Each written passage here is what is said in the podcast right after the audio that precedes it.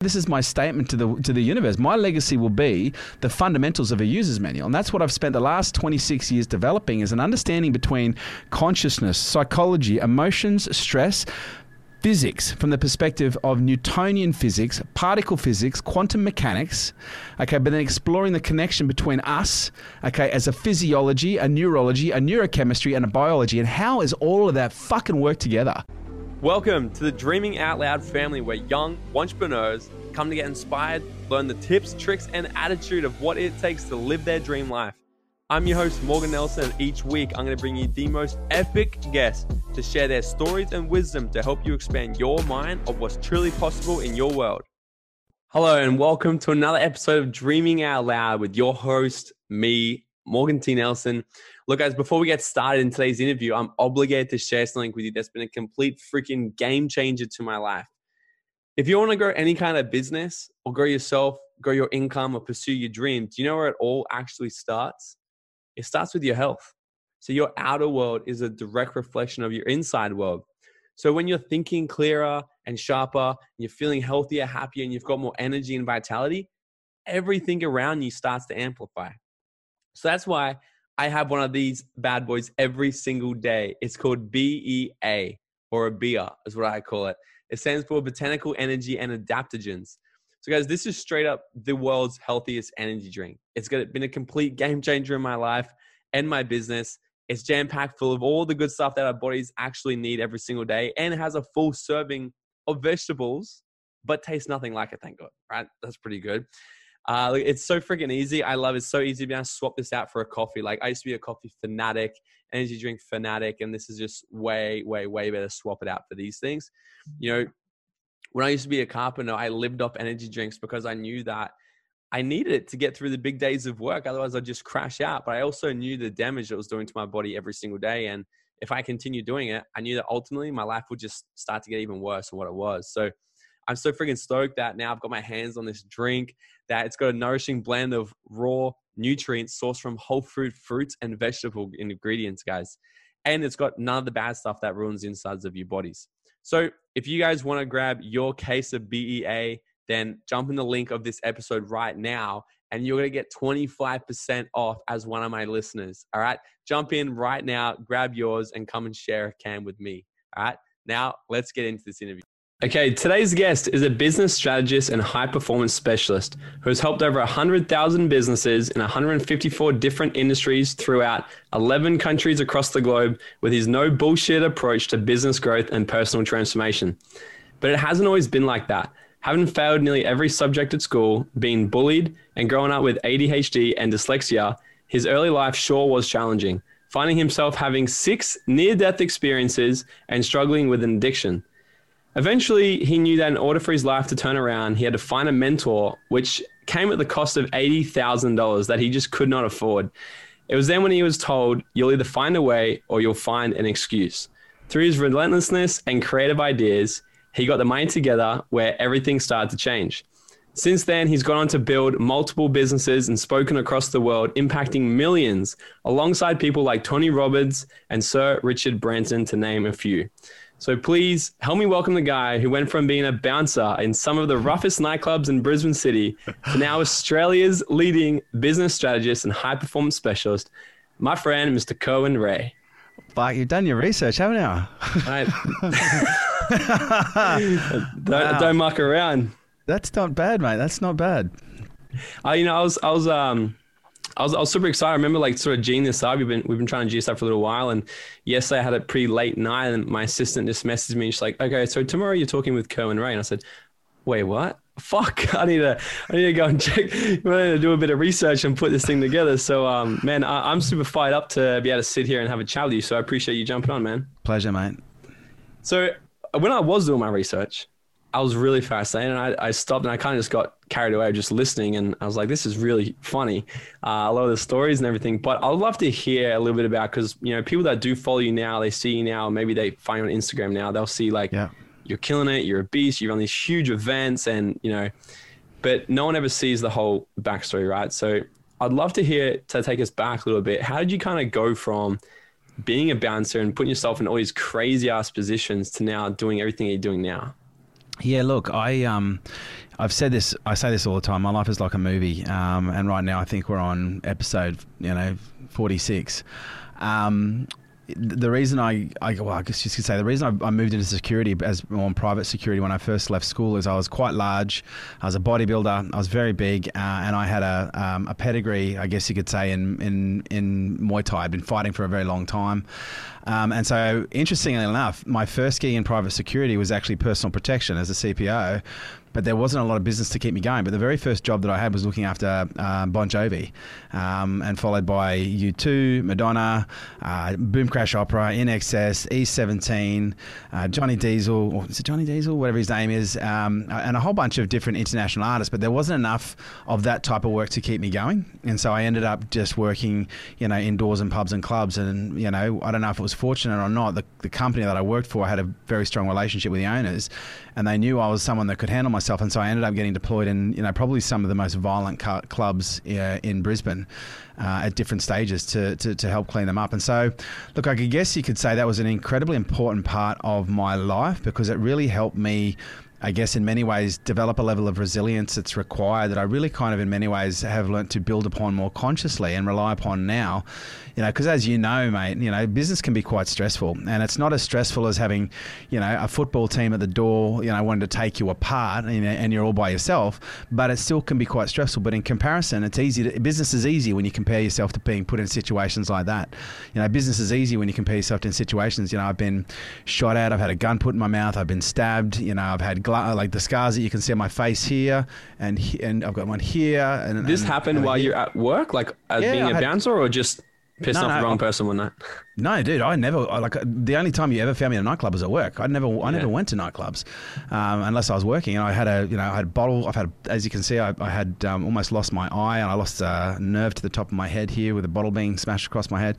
And so, in comparison, you know, business is actually relatively easy from a stressful perspective. And so, from there, you know, I uh, I, I, had a change of life. Uh, you're probably a little bit too young to remember this, but there was a gentleman uh, at a nightclub called Grand Orbit. His name was Louis Hopewadi. Louis Hopewadi, may rest in peace. Uh, he was shot dead on the door of the club, and it was two weeks after that that I handed in my resignation. I was working at Her Majesty's, which is downstairs at the Hilton at the time, which was a live live venue, and it was just a seedy seedy venue. And um, I basically, and this is probably the story that I get to, don't get to tell as much, but it's one that's really going to probably appeal to your audience, especially maybe the the younger demographic. Um, I was walking across the Story Bridge one night after resigning, and I was getting text messages from my mates telling me, you know, to come over and let's get high and you know all that kind of thing. And I remember just looking at my phone and thinking, this is not how I want to live my life anymore. And I don't know what came over me because I didn't have the money to really, you know, account for this. I, I took my phone and I threw it off the Story Bridge. Um, and anyway, a couple of days later, I'm, I'm like, well, what am I going to do? I've got, I don't know what I'm going to do. And you know, my first actual proper paid job, where I was actually on, um, you know, on a, had a pay slip outside of just doing cash jobs, which I did a lot of as a kid, was selling menswear and I worked out, you know, you know, the first when I first got a job in menswear, I couldn't get a job, so I volunteered to uh, in a store in Townsville called Stag Menswear, no pun intended. And um, in the first week, and it was on school holidays, I sat, I outsold everyone in the um, in North Queensland, including all the managers of all the stores. And so I, after a few months, I realised and became apparent that I had quite a good gift when it came to communication. So anyway, fast forward to this scenario, um, I uh, I throw my phone off the bridge. I then put this CV together, which was just horrible. I really wish I could find it because it was a horrible CV.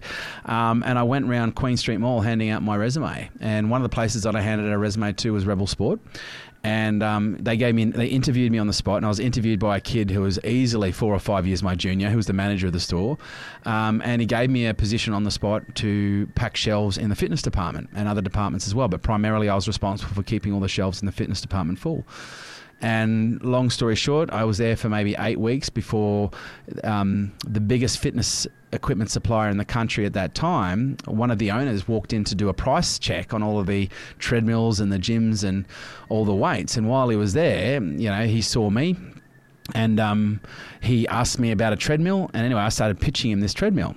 And sure enough, you know, I did a pretty reasonable job. And at the end of the conversation, he goes, "Well, actually, I'm not interested in buying a treadmill. My name is, you know, Steve Galtman. I run Elite Fitness, and um, you know, I'd really like you to perhaps, you know, consider coming and working for me." And long story short, I took an interview with Stephen.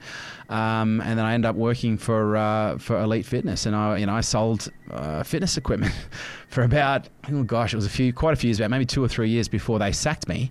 Uh, and the reason that they sacked me is because I um, they discovered because I was managing a store at Carindale at the time, and I just I discovered that I was turning up late every single day because I just did not give a fuck. I was so over the job, uh, and as a result, that they sacked me. And from there, you know, that's when I got into my um, uh, my first entrepreneurial endeavor, or my second entrepreneurial endeavor, I should say, where I became, you know, I was working for myself, um, but I was subcontracting to a security company, and I was going and I was selling their alarm systems door to door. And I worked out pretty quickly that I was relatively good at it. And it was probably about nine months into that that I got approached by ADT. Uh, and at this point, ADT hadn't penetrated Australia. Uh, and ADT at the time were a monitored alarm service. And the system that I was selling door to door wasn't a monitored service. It was a static system, didn't connect to anything. It just, you know, it had an uh, IRD that when you walked in, if you walked past it, it would make a big noise. And that was basically it. Whereas ADT came out, they connected us with a supplier over here. They had an incredibly sophisticated alarm system, but they were paying an exorbitant amount for every line that was connected. It was like mobile phone contracts. So for every every alarm that system we connected, it was like a fifteen hundred dollar commission just for connecting, just for signing a client. You know, and this is back in the days of the glory days of alarm system, and we built that business myself and my business partner at the time quite rapidly. Um, but then, you know, based on a few really bad decisions on my business partner, um, that business got completely ripped away from me, and I ended up, uh, you know, uh, I guess you could say, holding an enormous amount of debt for someone of my age, and I had to go back and get a job. And it was at that point um, I went back and, funnily enough, I won't tell you the story because it will consume too much time. But I ended up getting a job for Franklin Covey. But the short version is, I thought, what are my weaknesses? And this is a really good question to ask when you're in failure. You know, you know, what did I learn from this? What are the benefits of this? What skills, knowledge, and experience did I gain? But at the time, I didn't ask those questions. I wasn't as why I have the wisdom and the experience that I have now. I just asked, okay, what, what was my weakness? Why did I why did I get screwed over? And you know, the answer was, well, I wasn't very good with administration, and I was shit when it came to finance because I just didn't want to know. And I was like, as long as you take care of the books, it's all good. But um, sure enough, you know, that wasn't good enough. And so I thought, well, how can I get paid to learn? You know, because that was the entrepreneurial way, you know, even before Gary Vaynerchuk said it. And um, I was like, I'll go and get a job at a bank. Went to interview for a bank, failed every single fucking assessment for the bank job. But the last assessment, this is gold, was a role play where you had to sell an insurance product. Now, put it into context, I just spent the last, you know, at this point, 18 months role playing six days a week. The last nine months, I had a team of 45 guys, 45 field agents, and every single day I was taking them through sales role play. And so I was a role play, and I still am. I'm a role play fucking king when it comes to role play, role playing sales. And so I sit down, I do this role play, and all of a sudden I do this role play, and this chick's draw fucking drops, and she's like, like because she had seen all the scores and at this point i was like you know we'll let him do the role play because it was like a group interview and um, she's like where did that come from and i was like well i just like sales and she goes don't go anywhere and she runs and grabs the ceo of the, the recruitment firm brings the ceo in and the CEO is like, "Oh, what's this all about? Who's this guy?" Like she was really like, "What?" She's like, "You got to see this. You got to see this. You got to see this." And so she sat down and said, "Did the role play?" And I did the role play, and the CEO just went, "Do that again."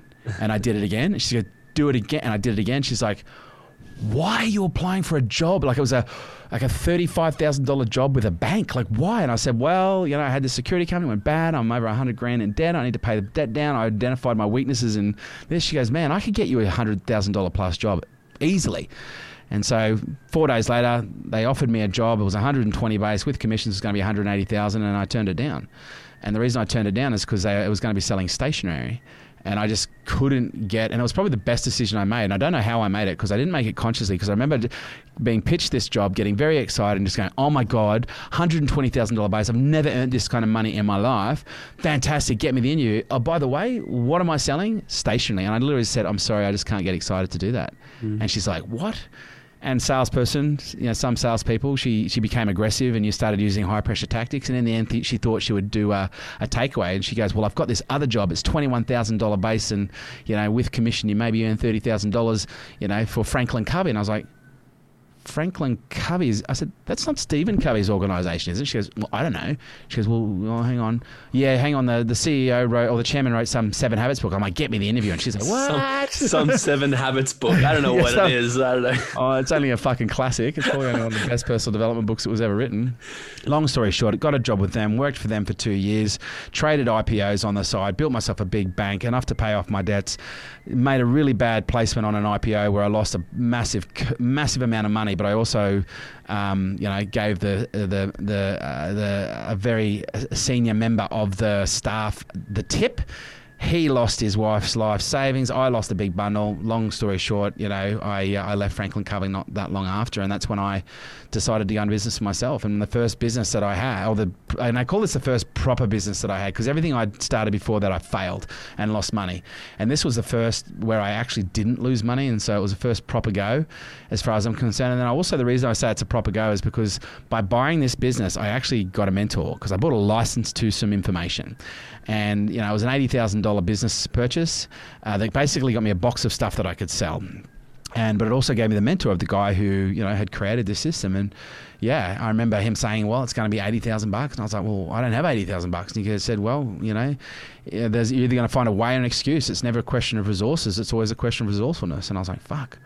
And long story short, went out and got a number of credit cards, paid the bill, got the the, the training, and um, yeah, four months, five months, six months later, I ended up being pulled into his business as a, as a joint venture partner because I was actually doing so well. He brought me in to grow his business, and we ended up growing a, a massive licensing network globally. And then I went on to grow a massive fri- franchise network, and then I was consulting a range of, across a range of different industries. And it was probably about seven or eight years later. And during this time, I was doing a lot of events and seminars and public speaking, but not as a business. It was just as a consequence of how I did my work. And yeah, I uh, it was about probably 2000 and seven when I actually dove into, I guess, what you call the more organized seminar world or the disorganized seminar world, as I saw it at the time, because I did not like the industry at all. I fucking hated the industry because with what I'd done, I got a sneak peek behind the veil and I saw how many crooks and sharks there were in this industry and how many people Like were just business development, self development, is that what you mean? Oh, just seminar industry in general. Yeah. You know, property, shares, personal development. I got to see behind the veil because I was, you know, I was I was working with a lot of different people, and I just saw how many people just got up on stage and were just completely full of shit. And I just remember, you know, I sat on the beach. And I know this is a long question, a long answer, but uh, we'll, I'll, wrap it so you can ask me something else. But I got, I, I, I, I, got to the point after I got exited from one of the businesses that I was in as a joint venture partner. I walked away with a pocket full of cash uh, and a whole bunch of assets, and I went, you know what? I'm going to retire. Um, and this was age, I don't know, it was late 20s. And I lasted two years before I spent pretty much all of my liquid capital. And once I spent all my liquid capital, um, I got to the point where I was like, okay, what do I want to do? Actually, no, this is early 30s. Um, and I was like, what do I want to do? And I was like, well, I really love to teach and I really love to speak. And I was like, nah, I'm not going, I'm not going to go there. And so I had this real dilemma. Like, I really wanted to speak and I really wanted to share and I really wanted to teach what I knew about life and business, but I really did not like the industry at all. And so I made a deal with myself that if I was going to go and I was going to do any form of education, that I give myself a 95-5 principle. 95% of what I had to say, I could only talk about the things that I was done, the things that I'd done and the things that I was doing. There was no room for any bullshit. And the other 5%, I could talk about things that I was going to do, but I had to always be honest and say, I haven't done this yet, but this is something I'm looking to do and or I'm doing or looking to do shortly. And so I made a very strong agreement with myself, um, you know, to, to maintain a very high standard of representation. And yeah, I guess you could say uh, 12 years or 7, 13 years later, here I am. So yeah. Damn. And that is a that that's a that's a freaking life. Um, I got a, I got an interesting question. So when you sat down, when he sat down, is, uh, you said his name was Peter, right? And he says to you, Yeah. you live find a way or you find an excuse. Yes. Did you learn more from that or from Yes. what he taught you? Both. I learned uh, equal amounts of resourcefulness, but equal amount. He taught me so many important lessons. He introduced me to fasting. He introduced me to meditation. You know, he introduced me to um, a very sophisticated form of selling, you know, which was linguistics. He introduced me to linguistics and understanding language patterns and understanding presuppositions and understanding suggestion and understanding the power of elicitation and values. And, you know, I'd studied a lot at this point, but he introduced me to a lot. And one concept he introduced me to was my relationship with pain. And up until that point, my relationship with pain was whenever I saw or perceived the prospect of pain, I would retreat. And he goes, he goes, K-Man, you're wired or wrong. He goes, whenever you feel pain, you need to train yourself to advance. And so I literally, from the moment he said that, and it was again in the same restaurant where he, he closed me, Mermaids on the Gold Coast. I don't think it's there anymore. I think it's called Rickshaws now.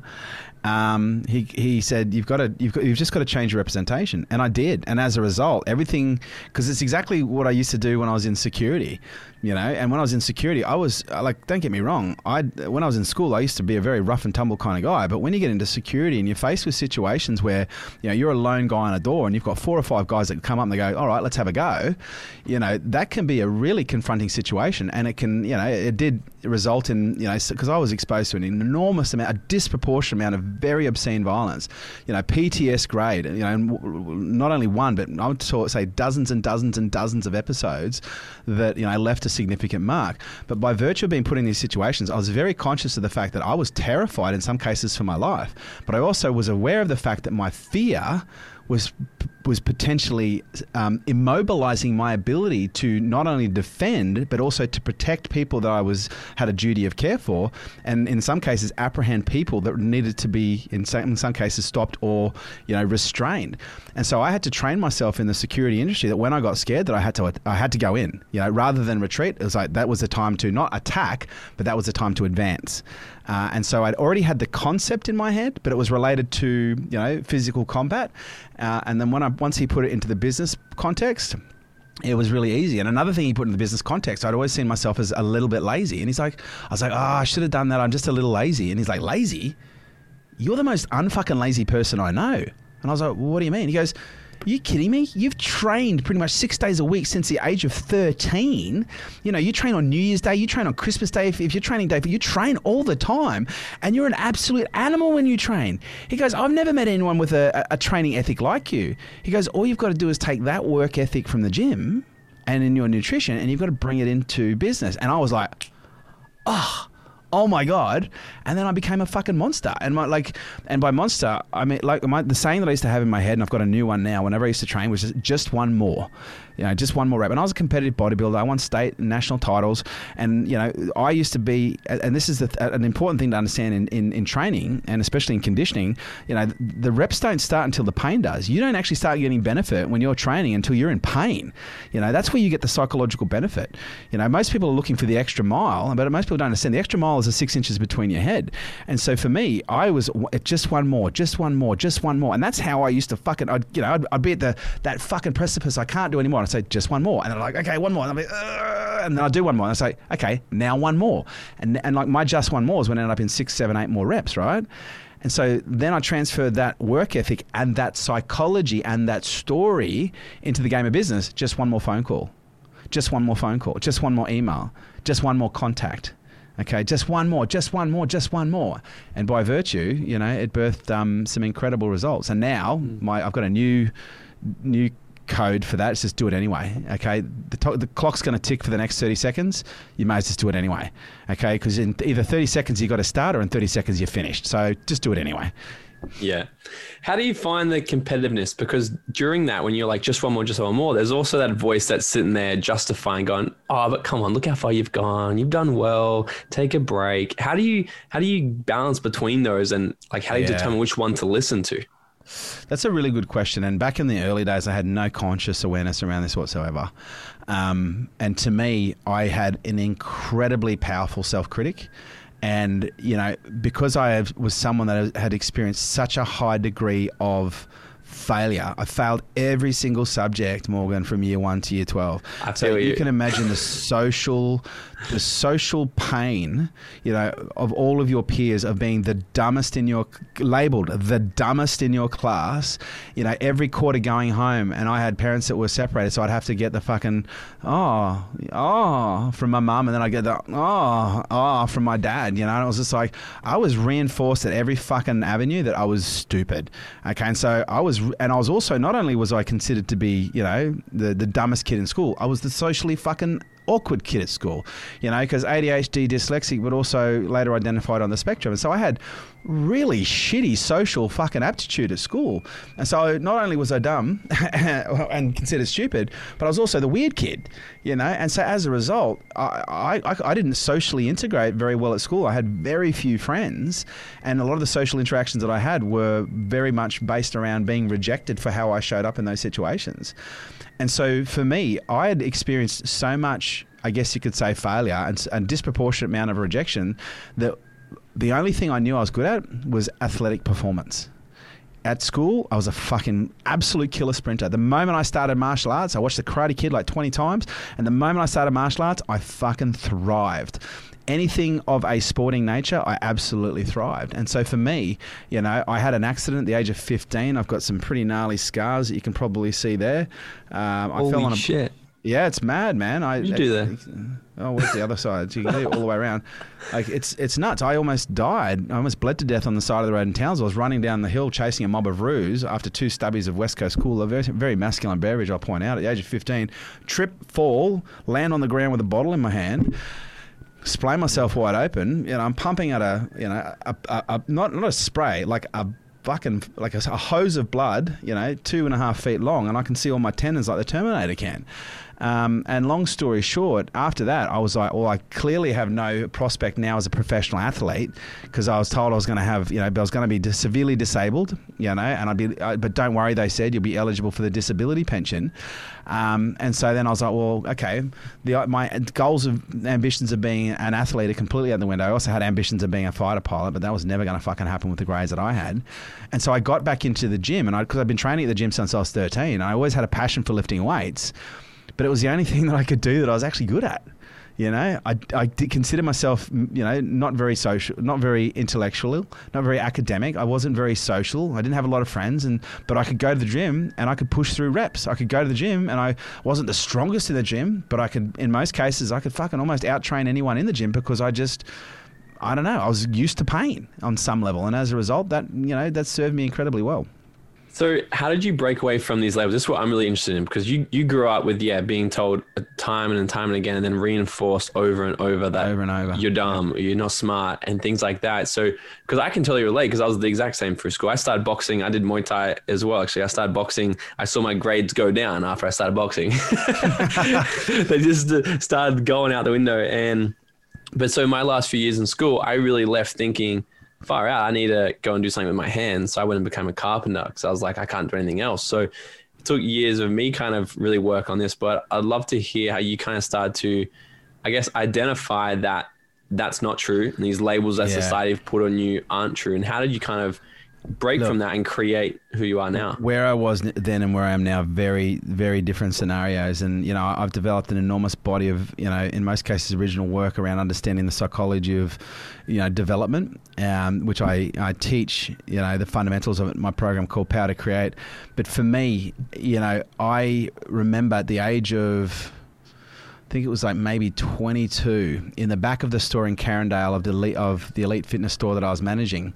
I'd never read a book cover to cover, and I'd never enjoyed reading because it was always very difficult, which I'm sure you can relate to and I got given this book called The Magic of Thinking Big by Dr. David Schwartz, and it was one the of first my favorite book, books. Fucking great book, and one of the things, one thing so good about it, you can give it to a twelve-year-old and they can read it, and so that was why it worked really well for me. That's probably why I actually liked it. That's probably yeah. one of five like actual books I've physically read cover to cover. Yeah, I just do audio. It's a really books, simple, easy mm. book, right?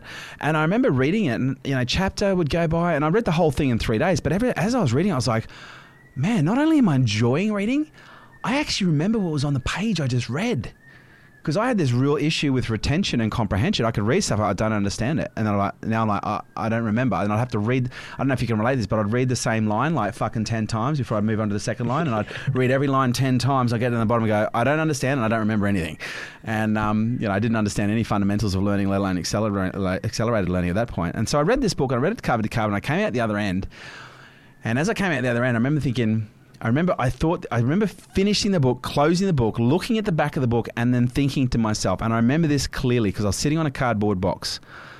Maybe I'm not stupid after all, and that just sat. And to give you context, since then I've probably read about 1,200 books. You know, I've got a library. I've got the type of library that if you walk into it, you'll just feel smarter just standing in front of it. Like it's phenomenal. And it's all psychology, linguistics, particle physics, quantum mechanics, Newtonian physics, you know, addiction, relationship dynamics, business, you know, marketing, sales. Like it's it's an incredible, like honestly, and the reason I don't want to get rid of it because people say, oh, you should just get a Kindle. I'm like, no, I'm going to give this to my son. Know, I'm going to give this to my kids. This is going to be one of the most important you know, um, family heirlooms that I'm going to pass on because it essentially is, you know, the genesis of my neural network. Um, and so, yeah, over time, I just started to embed and understand and realize that there were certain elements that are required to build a psychology and I started working on those fundamentals. And you know, it's, it's so interesting because most people when they try and do personal development, there's no set of necessarily fundamentals in personal development, you know. Whereas if you go and learn tennis, you know, your tennis instructor here or if you go to a tennis instructor in Czechoslovakia, they're going to teach you the same fundamentals. And they might teach you certain aspects, but the fundamentals are going to be the same. This is how you serve, this is how you return, backhand, forehand, volley, you know, whatever else there is, right? But in personal development, there's not a set of fundamentals because there's that many different modalities of psychology, and there's about a thousand times more different modalities of personal development. And so, what I set about doing was really trying to understand and develop a set of fundamentals. And this is what I want you to understand, Morgan, because a lot of people don't get this. You know, we, we look at personal development, and it gets a it's completely misunderstood. And, and when I talk about personal development, I don't talk about personal development in the context of what most people are used to. I talk about personal development in the context of this statement. Morgan, you're a trillion dollar piece of biotech. And, and I want you to I want you to sit anyone who's listening to this I want you to sit with this because for the, the computing industry for the last 80 years has been trying to replicate one thing and one thing only. There have been trillions of dollars invested in the computer engineering industry with one goal in mind. How do we replicate the human brain? How do we replicate human performance? The human brain processes 16 trillion bits of information every one second. We're only subjectively aware about 2000 bits of that information. So there's an enormous amount going on in our hard drive okay that we aren't aware of on our desktop.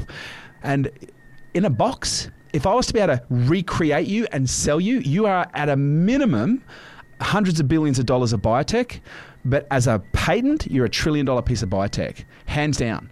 But no one gave you the fucking user's manual, did they? You get a you get a much better walkthrough with your fucking Apple computer, a much better walkthrough with your Apple fucking or your Android phone. But try and get a fucking walkthrough when you come into humanity. It's like mum and dad just go, well, this is what we did. Hope it works better for you because for us, you know, who knows how it worked. And so for me, what I want to create, and this is going to be my legacy, and this is, you know, this is my statement to the to the universe. My legacy will be the fundamentals of a user's manual. And that's what I've spent the last 26 years developing is an understanding between consciousness, psychology, emotions, stress, physics from the perspective of Newtonian physics, particle physics, quantum mechanics, okay, but then exploring the connection between us, okay, as a physiology, a neurology, a neurochemistry, and a biology, and how is all of that fucking work together? You know, the greatest metaphor that I could give you is, and you're probably too young to remember this, there's a TV show called The Greatest American Hero. And the short version is, and it's probably shit if I watched it now, but when I was a kid, this scene was fucking gold. And it's about this guy who's driving through the desert and his car breaks down, and because a, you know, UFO comes over the top and he gets out, he gets beamed up in the UFO, and they give him a suitcase, and in that suitcase there's a Superman suit and an instruction manual. And he gets beamed back down to Earth, and he gets, he's walking back to his car, and the fucking instruction manual falls out the back, and he gets in his car and he drives home. And he gets home and he opens it up and he goes, oh, Oh, there's no user's manual. Okay, but he puts his super suit on. He goes, okay, well, how does it work? Well, Superman does this.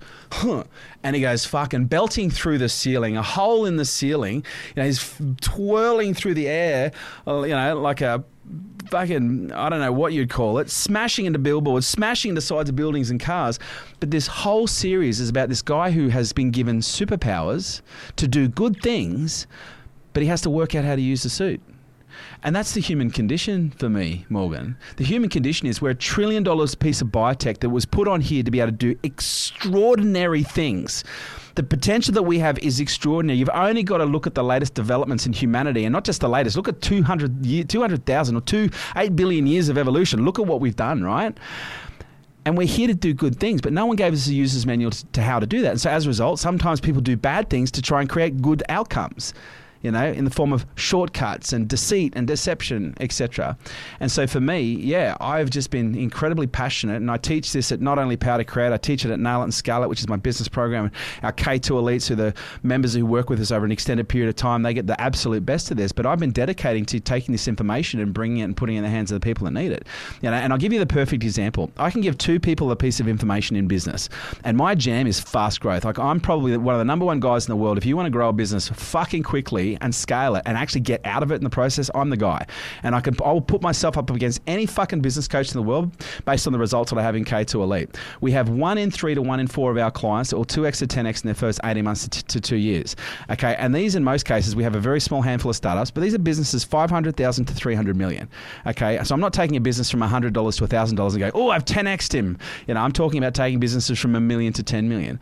But what people don't understand, my, my business processes are fucking sound, and I've taken from the best people around the world and and and and, and synthesized it with my own experience and laboratory, my own business. and put it out there. But what makes me different is the fundamentals.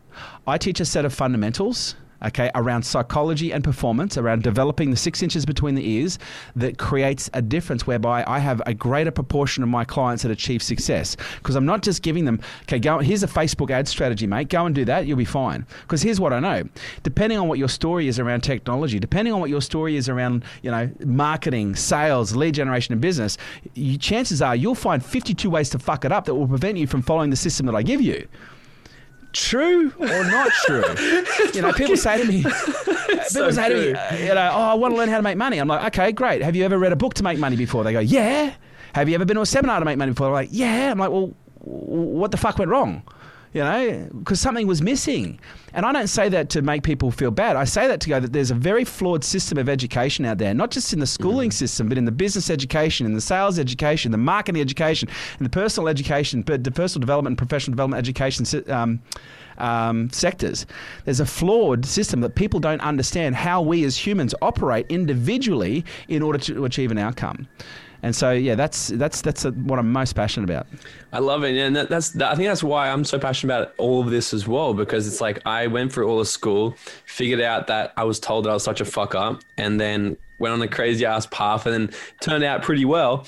And I'm like, imagine if people started learning this stuff earlier, and that makes so much sense. Like we have an owner's manual for every single thing we freaking do accept ourselves. And it's quite simple, really. It's just, but just self development is just such. It, this is what people should be learning. So most people put more work into learning how to use their computer or their phone than they do into learning how to put putting the amount of same amount of work in putting the same amount of hours into learning how to work themselves. Mm. You know, people say to me, "What's the number one key to success?" And I say, "Well, you know what?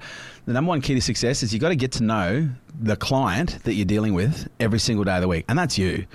You know, because people say, "Oh, where do I start?" I said, "Start with you." Well, what do you mean? Get to know who you are. Well, what does that look like? Well, fucking you tell me, because I don't really know you. How well do you know you? Well, what do you mean? How well do you know the conversations that go on in your head, and how familiar are you with what they say? You know, how familiar are you and how well do you know based on your own behaviors how you filter information and what you believe to be true and what you believe to be wrong and whether or not those beliefs are limiting? And how well do you know yourself to know how to motivate yourself in the situations that matter in order for you to get into action when it's required? Most people going to be going, oh, how do you how do you get so motivated? I go, I fucking wake up. I wake up motivated. I go to sleep motivated. But what you've got to understand, it hasn't always been this way, but it is now as a result of me getting to know the most important person I need to know in the in the context of performance and in life. It's me the better you know the terrain, the easier it is to navigate. The more you know a, your partner, the more you know your children, the easier it is to communicate to them effectively. But how much time do we spend getting to know who we are so that we can communicate with ourselves effectively, so that we can set up ourselves effectively, so that we can perform at the levels that are required? You know, for the most part, goal setting is a completely broken process. And that's one of the biggest things in personal development is goal setting. But most people treat goal setting like they're sitting on Santa's fucking lap and they're going, oh, what do you want for Christmas? Oh, I want a Ferrari and I want a beautiful husband and a gorgeous wife and a six pack of abs and, you know, a boat. And it's like, are you fucking serious? And it's interesting because someone asked me a podcast earlier, like, you know, what is the most important goal in business, the most important thing to start with? And I start with the end. Stephen Covey said it best begin with the end in mind. What are you trying to achieve here? And this is what's really interesting. I've done this hundreds of times, mate, where I'll sit down with someone and I'll go, okay, so what is it you want? They go, oh, I just want to make a lot of money. So, okay. Mm. How much money? The classic answer a million or 10 million bucks. Now, first of all, important side note here in behavioral psychology people who focus on money as an objective and as a value as a priority are eight times more likely to engage in deceit, deception, and fraudulent related behaviors. Seven times more likely to experience stress related illness. Okay, so money fucks people up. But here's what I say to people I say, So you want a million dollars? Yes, I want a million dollars. Okay, well, I can actually arrange that for you. And they're like, What? Yeah, I can arrange you to have a million dollars, but you can only have it in a certain situation. I'm going to put you in a jail cell okay, and you can visit that money. You can't take it out of the jail cell. You can visit it, and while you're there, you can roll around on it, you can rub your body all over it, you can kiss it, but you can't take it out of it. Do you still want the million bucks? And they'll be like, no.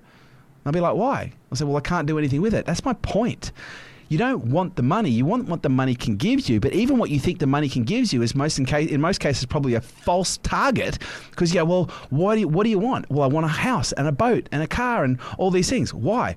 Well, I feel why, why, why? Well, at some point we get to the point. Well, if, if you had this, what would it give you that I don't have now? If it could give you the money, what would you have that you don't have now? Well, I'd buy a car. What else? What else? What else? And if you had all of these things, what would that give you that you don't have now? Well, a sense of security. And what would the sense of security give you that you don't have now? And when you get down the route, I've done this thousands of times. I go, well, I'd be happy.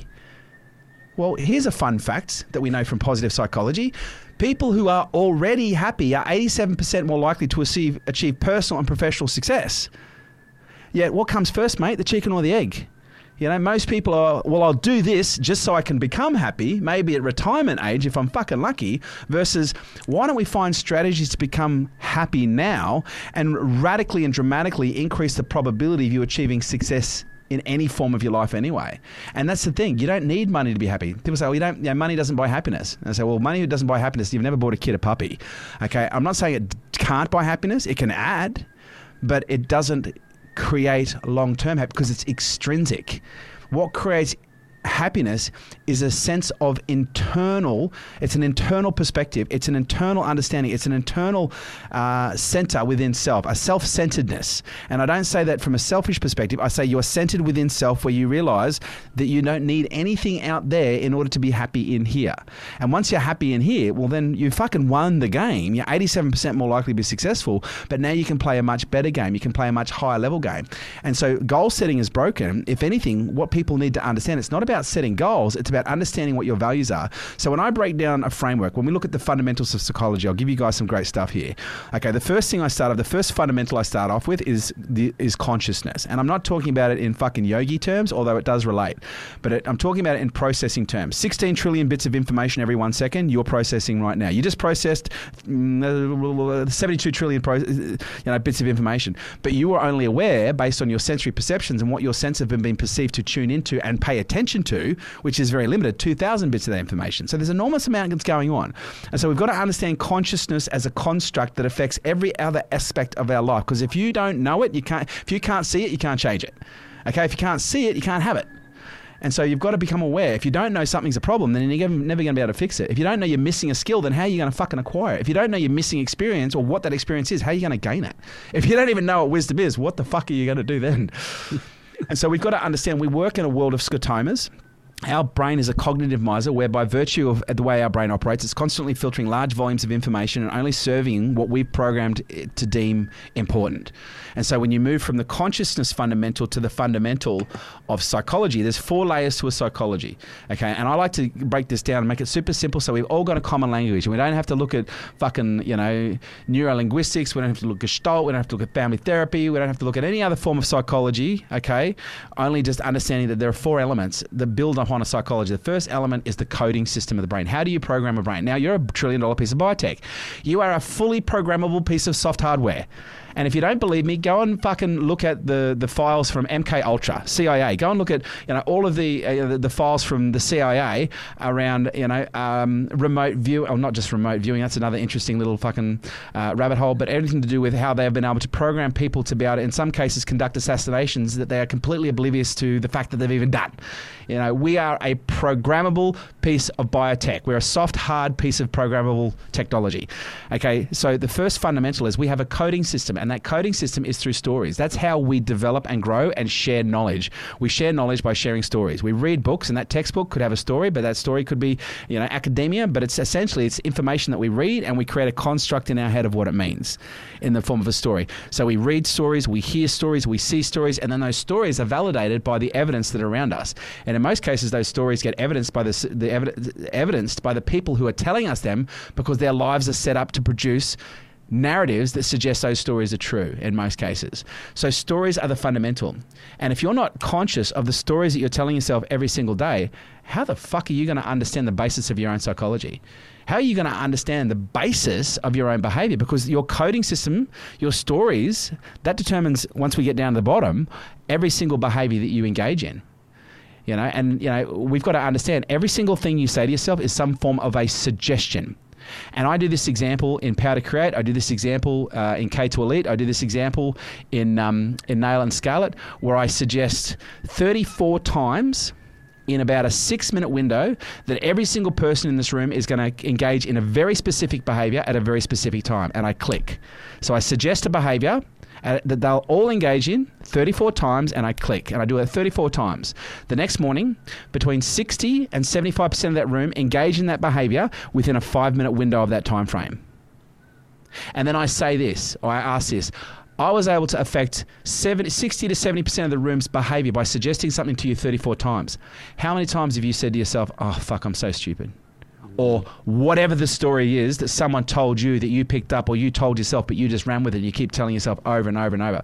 Those suggestions are powerful from a programmatic perspective, okay, because that forms over time those those stories that's what's being fed into your desktop. But over time you start to realize i can't sit there and remember morgan every single fucking story i've ever been told about money. Every single story i've been told about relationships about sales about marketing about development or success. And so what our brain does is it creates shortcuts just like a computer does. The brain is a cognitive miser. Its number one goal is to conserve energy because if the brain uses too much energy it becomes overwhelmed. And when it becomes overwhelmed it shuts down okay? And that's a stress response. And that's when we do stupid things and we potentially threaten our evolution and by walking in front of buses or into caves full of saber-toothed tigers. So we've got to understand the brain goes, okay, I've got all these stories. How do I access them quickly without having to think about these stories in full? They create shortcuts. So it creates a little desktop icon in your brain, and those little desktop icons in your brain are called beliefs. And the beliefs are essentially the icons that we use to filter information. It's the things that we do use to determine what we see in our environment. You know, another great example a few years ago, I was in a shop, walking around the shop, and all I could hear was the lady fucking going, "There's no customers. There's no customers. I can't believe the car- the, the council's doing all these road works. There's no parking, and there's no customers. There's no customers. There's no customers." Fifteen minutes later, I walk up um, my ex-wife put something on the on the counter and she goes, "Oh, I didn't see you there." And in my head, I'm like, "I'm not surprised because you've just been suggesting to yourself consistently that there are no customers." And how many people do you know that go, "Oh, look, I'd love to make more money, but there's just not a lot of money around right now. Mm. There's not a lot of opportunity around. There's no boys around. There's no girls around." By virtue of that suggestion, you create a filter that your brain goes, "Okay, if you say that's true, then I've got to believe you, and I'm going to give you the evidence to suggest that you're true, that that is true." And so that determines how we filter. Have you ever walked to the cupboard, you know, looking for something and you've opened the cupboard and you couldn't find what you're looking for, but it was actually right in front of you? Yeah, all the time. That's the power of a single suggestion. You know, you open the counter, you open the cupboard, you go, oh, I can't, the salt's not there. Honey, where's the salt? Oh, it's in the cupboard. No, it's not. I'm looking in the cupboard. Oh, I put it back there last night. I'm looking in the cupboard. I'm not an idiot. It's not there. They come walking down the stairs like, what's this, bozo? You're like, oh, I swear to God, it wasn't that's, there. That's a woman's superpower, though. Like they can see things that us men can't, though. And oh, but let's just... be honest. How many times have you seen a woman walking around going, "Has anyone seen my car keys? I can't find my car keys." and they're holding them. You know, they're holding their hands while their sunglasses on their head. We all do it, but unfortunately, yeah. men get a bad rap, and it's called a man look. But that's actually a psychological condition called scotoma, and we create scotomas as a way of reducing the consumption of energy in our brain. And so, what we've got to understand is, you know, whether it's uh, the salt or customers, you've got to become highly attuned to what are the stories that I've been telling myself that actually determine and predict the information that I do and don't see. Because after all, those beliefs they just, they grow roots, and those roots go very deep, and it goes deep into the center of our motivational construct. Okay, and our motivational construct is governed by a value system.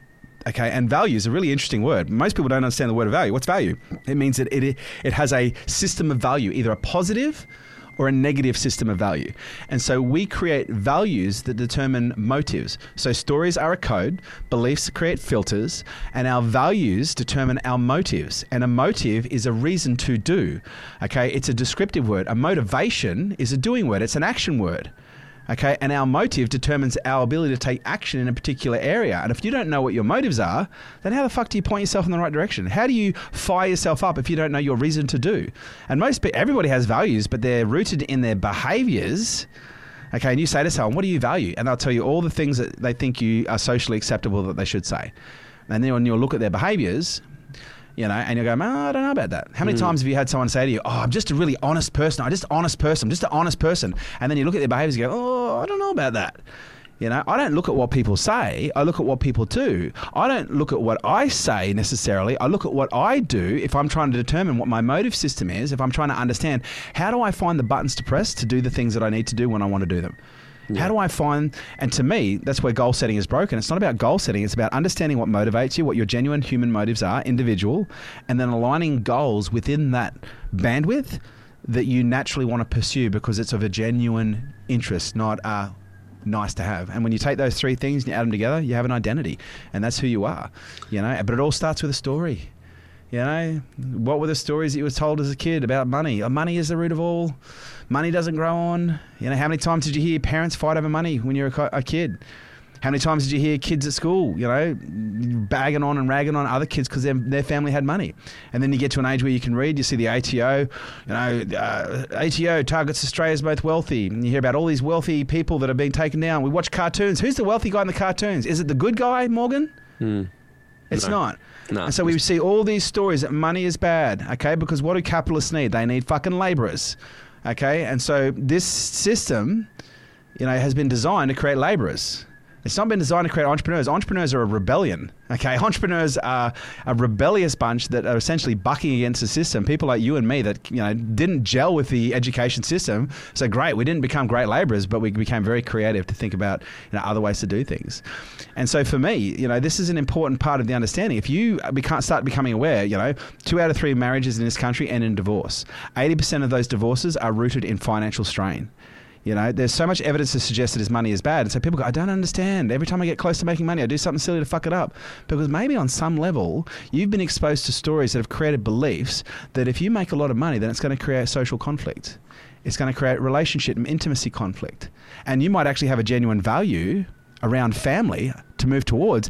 But if that is in conflict with money, because money is actually moving away because your experience tells you unconsciously that money creates conflict, you ain't going to pursue money. You'll self sabotage yourself till the cows come home. Hmm. And you go, I don't understand why I keep doing this. Don't understand why I don't keep doing this. I don't understand. I know what to do. I'm just not doing it. How many times have you heard someone fucking say that? I know what to do, but I'm just not doing it. Yeah, it's so fascinating because uh, you know, our whole values is we're, we're doing everything to gain pleasure or avoid pain, and so often our, our one thing we say we want it's actually underlying reasons like well if i actually have that based on what i believe that to be true so if i become successful but if i believe becoming successful is the bad thing, then that means that I'm this, but I'm doing anything to avoid feeling the pain. So I'm just going to sit here all the fucking time. That's and, why Steve Jobs said it best. Don't ask your customers what they want because they don't fucking know. You know, and it's true because most people aren't aware of what their genuine motives are. But when you know what people's behaviors are, don't ask what people want. Look at how they behave, and that will tell you everything you need to know. Yeah, Kern, this has been freaking unreal, man. Um, I think we need like a follow up interview of this one. We like dude, a, we're gonna have to do a follow up. I really enjoy talking to you more. We need a part two, absolutely. Um, I know you're crazy strapped for time, but I've I've I really want to let's try and punch this kind of semi-final question out as, as fast as you can. I was, you know, when I was, uh, you know, researching and everything, and you kind of went through a point where you were making massive success, and then you kind of went on this, a bit of a spiritual journey because you didn't find you didn't know how to find yourself or you were trying to finding yourself yes. and we're just talking a little bit about you know what happiness is for the people that are listening that are chasing because they haven't made a million dollars yet or six figures or whatever how can they kind of venture into this spiritual kind of world and and just Look. enjoy the journey instead of trying to pursue happiness. The best place to start is mind, becoming more mindful. And that's why I start everything with a conversation around consciousness. And to me, consciousness isn't necessarily a spiritual construct, although you know much of its meaning can be rooted in that. For me, consciousness is is rooted in becoming aware of the things that you're not. 16 trillion bits of information every one second. You're only aware of 2,000. Wake the fuck up, Neo. You know. And so for me, how do we wake up? Well, we start paying attention. Start paying attention. You know, to the matrix, Neo. Let's get all fucking that way inclined. Let's go down the rabbit hole. But, you know, I say start with you. Don't start out there, start with you. Well, how do I get to know me? Sit in silence and just see what comes up. You know, people say, well, I, uh, I say meditation is a perfect way to say, okay, well, I can't meditate. Well, then you need to meditate more than anyone. you know, people say, well, I, I, can only use a guided app. A guided app, that's fine. If you need to use a guided app, that's fine. But please understand, no one ever won a fucking marathon training on a treadmill and then going and running a marathon. Okay, yes, it can get you fit to a degree, but it's not going to get you where you need to go if you want to be competitive. You know, as a distance runner, you've got to actually have the real world experience. And guided apps are a great way to get an introduction, but you've got to understand. People go, "I can't meditate." I say, "Why?" Because my mind is so busy. And I say, "When you try to meditate, are you aware that your mind is busy?" And I say, "Yeah." I said, "That's the fucking point." Mm-hmm. Catch it, and then come back and you know meditation this can be a bigger conversation for next time. It's based on sensation or there's a range of ways that you can do it. But whatever your single point of focus is in your meditation the moment you become distracted your job is to go oh I'm distracted. Great, come back and treat your, treat your distraction like you would a small child. If you catch yourself distracted, don't don't self abuse. Don't beat yourself up because if your kid's trying to learn how to walk and it falls over, you go, "Oh, you fucking idiot!" You know what? Don't even fucking bother. Just crawl for the rest of your life because you're clearly a fuck up and you're never going to walk. You would never say that to a child. But why do we speak like that to ourselves? Why is that okay? So rather than beating ourselves, say, it's okay, mate. Just come back here, single point of focus. For the first three weeks, you might only be able to, you know, maintain that focus for three seconds before you're distracted. And then you're distracted for 30 seconds or three minutes and you go, oh shit, I went on this big tangent. Come back. But after six weeks, you'll be able to focus on a single point for six seconds and you'll only get distracted for maybe a minute and a half. And then in three months, you'll be able to focus on it for eight or nine or 12 seconds. You only get distracted for 30 seconds. And then both of those, you know, the distraction becomes shorter and the focus becomes longer. And before you know it, and here's the thing four days of meditation has a significant increase on performance. Wow. There is, you know, Vedic meditation, transcendental meditation is the most thoroughly researched form of meditation on the planet, and there is that much evidence to suggest it is the bee's knees when it comes to anti-aging, you know, brain health, physical health, you know, and ability to have a happier and healthier life. But again, why are so many people just say, "Oh, I can't do that. Don't want to fuck with my jam," whatever their story is. Yeah, start with you. I love it, man. Dude, this has been freaking epic. We're definitely going to do something up. Um, again, a part two for this. Um, where, where, can everybody find you on social media, your podcast, and everything yeah, like that? Great. So we've got a podcast. It's all across all the channels. Um, Unstoppable on Facebook, Instagram, um, LinkedIn, TikTok fuck, I think pretty much every platform. We're, we're about to launch on something on Clubhouse, YouTube.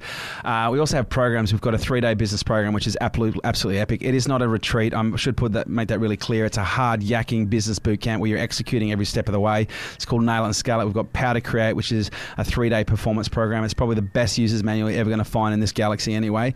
Uh, and we have K2 Elite, which is a long-term program. We work with clients for between one to five or more years to, to scale them incredibly rapidly. And kerwinrae.com, mate. But thank you so much, mate. I really appreciate it. And I love talking to you, mate. You've got a great vibe.